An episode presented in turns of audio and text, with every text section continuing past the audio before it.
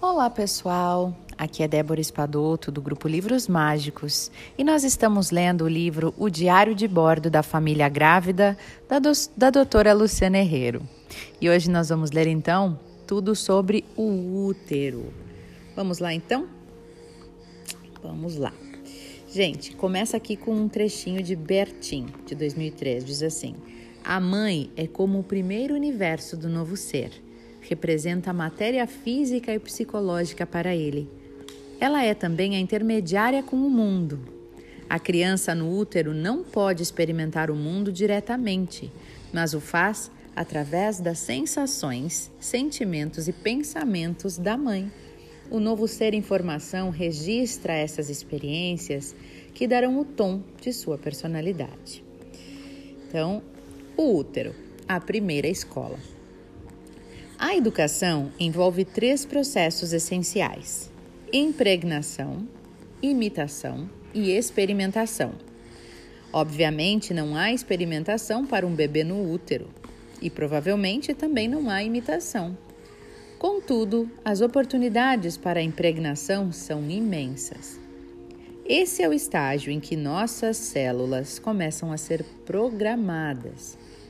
Bruce Lipton, biólogo americano citado pelo Dr. Thomas Verne no livro Bebês do Amanhã, afirma que todas as células do nosso organismo têm uma inteligência biológica capaz de avaliar o meio ambiente onde estão inseridas e escolher a resposta ideal a ser tomada, dentre as duas condutas possíveis: crescer ou se proteger. Diante de um meio ambiente desfavorável, as células se poupam e gastam suas forças com a autoproteção, em vez de se preocupar em crescer. Em ambientes favoráveis, a célula escolhe o caminho oposto e se desenvolve em todo o seu potencial. A ciência mostra que com as células dos bebês em formação não é diferente. Logo, o ambiente uterino é favorável ou extremamente desfavorável a um crescimento saudável. E essas percepções chegam aos bebês pelo único canal possível, a mãe. Ela é o caminho entre o mundo exterior e o feto. Os bebês estão intimamente ligados com a mãe, com seus sentimentos, pensamentos e, claro, hormônios. E os bebês são constantemente bombardeados e influenciados pelos hormônios maternos. Um dos assuntos mais debatidos nos congressos de pediatria atuais é a epigenética. Ela comprova a influência do meio sobre os genes do bebê em formação, alterando a qualidade de sua vida futura. A consciência dessas novidades aumenta a responsabilidade da gestante e da família grávida quanto ao ambiente que cerca a gestação e o bebê no ventre. Mas nada de neuras. Uma briguinha ou um estresse passageiro não vão impactar no desenvolvimento do bebê no útero, não é isso. Contudo, estresses crônicos são sim comprovadamente nocivos aos bebês em formação. O útero é de fato a primeira escola do nosso filho. E sim, nós influenciamos o seu aprendizado. Que legal, né, gente? Fazendo um parênteses aqui, é, teve um momento que eu ouvi isso na minha gestação. Ai, não pode ficar triste, não pode. E aí no início eu quase ficava assim tensa, né? É, só o fato de eu saber que nada podia, não podia ficar triste, não podia não sei o quê, daí eu já ficava tensa e aquela tensão já era negativa, né? E aí, é, mais tarde, eu comecei a assistir alguns vídeos, né? E eu assisti um vídeo muito tranquilizador, de uma doula, inclusive, e ela falava assim: gente, é, a gente, a vida é assim, a gente tem sentimentos diversos durante o dia, né? A gente não vai estar sempre em plenitude. E é verdade, a felicidade não é pura plenitude, né? Então a gente não vai estar 100% do tempo pleno e feliz a gente vai oscilar nos nossos sentimentos e essa é a vida, assim mesmo é a vida. Então, não quer dizer que um dia que eu estou um pouquinho mais down vai causar um problema sério psicológico para o meu filho no futuro, né? Até porque ele também vai experienciando já no útero ali é, a, a, a roller coaster, né? A, a, a montanha russa que é a nossa vida. Sentimentos, né? que, que, que são diversos ao longo do dia e não só uma plenitude é 100% do tempo. Então essa é a realidade e tá tudo bem ser assim, não não existe perfeição, né? Existe aceitação daquilo que realmente é. Então bem legal a doutora trazer isso aqui pra gente. A gente segue aqui então, ó. Quando a criança nasce, ela já tem nove meses de vida. E essa vivência já moldou amplamente o que será de sua personalidade no futuro. Alguns homens decidem reforçar a casa quando a mulher engravida. É como se ele precisasse exteriorizar as mudanças que estão acontecendo dentro dele.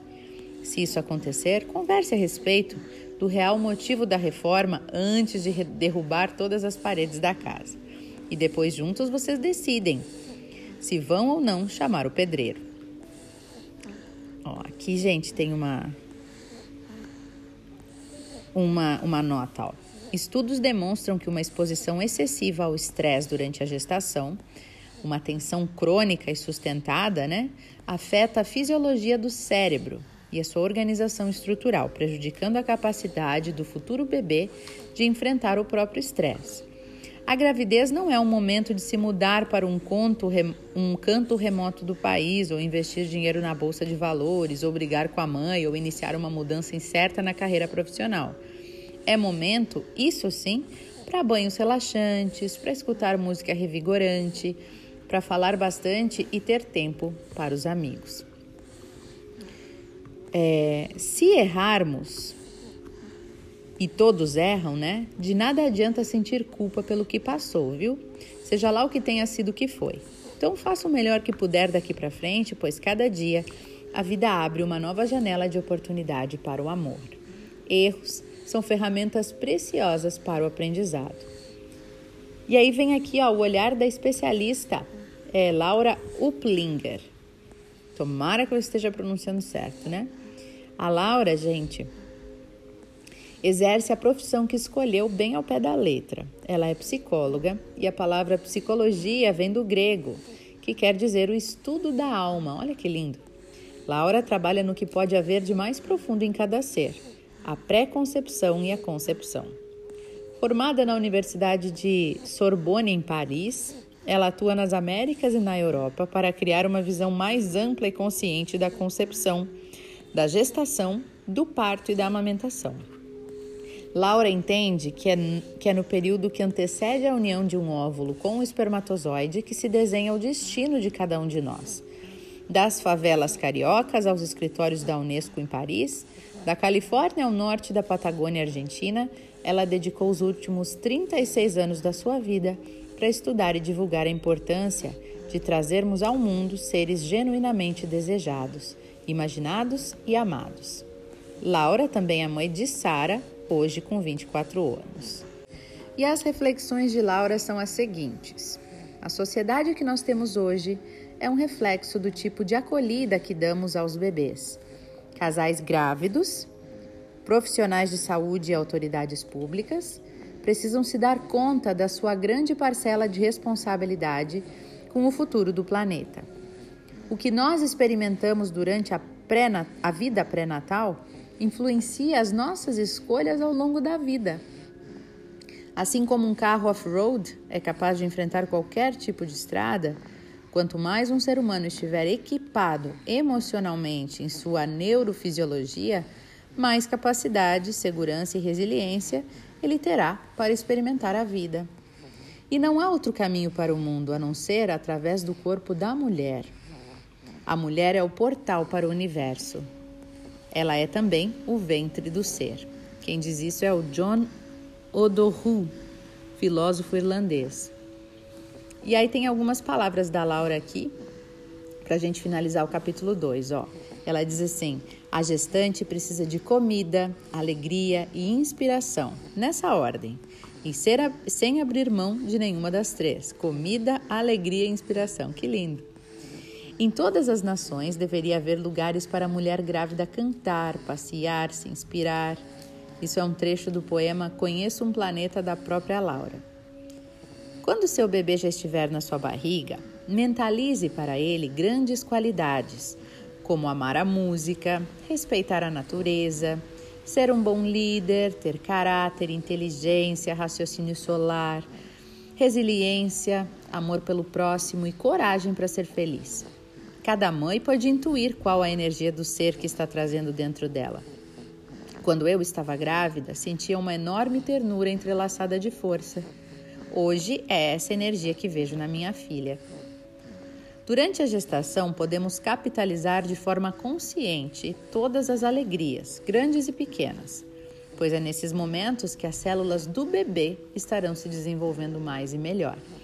E isso acontece porque as células têm apenas dois modos de comportamento: ou se protegem e reduzem seu crescimento, ou se, desenvolve, se desenvolvem e comunicam com o meio que as rodeia. Então aproveite e multiplique os momentos bons. Quando preparamos um bolo na cozinha, sabemos que cada ingrediente age de determinada forma sobre os outros componentes da massa. Depois, no forno, há também condições específicas de calor e de tempo que vão determinar se o bolo ficará leve e saboroso ou sovado e duro. E na gestação, a natureza segue um ritual parecido. Por isso, esteja atenta aos ingredientes que você permite que sejam agregados à sua gravidez. O papel mais importante do pai durante a gestação é fazer a mulher se sentir amada, muito amada. Hoje, para cada dólar gasto em projetos de paz, 100 dólares são investidos em armamentos de guerra. O mundo está sempre se preparando para algo ruim. Com a gestação não é diferente. A sociedade tem tanto medo que algo errado aconteça que a gestante leva um susto na primeira consulta do pré-natal. São dezenas de exames, perguntas, recomendações e novos mandamentos. A grávida, primeiro, precisa provar que é saudável, ou seja, que é inocente e tem licença para gerar uma vida. Quanto menos se medicalizar uma gestação, melhor. Eu considero o planeta como um parceiro de vida e não sei se algum dia já, ofertar, já ofertamos a ele uma boa geração de seres humanos. Que bonito, né? E aí, para finalizar, ó, não é apenas o nosso corpo que gera uma nova vida. Nós também gestamos com o nosso mundo interior. E quanto mais vasto ele for, mais rico será o fruto dessa criação. Alimente dentro de você pensamentos bons de amor e de espiritualidade. Assim, mais aptos serão nossos filhos para expressar sua grandeza de alma. A esperança também se nutre de sensibilidade. Graças a ela, fecundamos melhor a nossa realidade. E assim, gente, que termina esse capítulo, né? E a gente já está aqui, ó, na página 48, quem está seguindo no livro, né? E vamos entrar no capítulo 2 no próximo áudio no próximo áudio, que vai ser realmente o BHCG positivo, quando engravidou. Gente, que lindo que tá esse livro, né? E eu lembro da minha gestação, assim que foi a recém, né? Recém eu estava grávida. Agora eu tô com o bebê aqui, ó, dormindo aqui, roncando praticamente, que ele tá meio congestionadinho, né? E é engraçado que ele, quando eu tô lendo os áudios, ele geralmente dorme, porque ele passou a minha gestação toda a gestação dele toda, ele passou dentro da minha barriga me ouvindo ler os áudios. Então ele está acostumado, eu acho, com essas musiquinhas de fundo, com as minhas leituras, com a entonação da minha voz lendo. E passa muito depressa, né? Agora ele já tem dois meses e parece que foi agora que eu estava com ele com um barrigão. Bom, um beijo para todas as gravidíssimas aí ouvindo junto comigo, os papais que estão acompanhando. Um beijo no coração de todos.